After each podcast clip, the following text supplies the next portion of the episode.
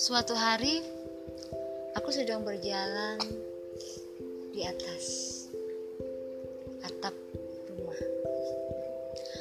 Aku berpikir kalau aku ini adalah seorang peri yang memiliki sayap di punggungku, dan aku bisa terbang jauh ke atas, naik ke atas langit.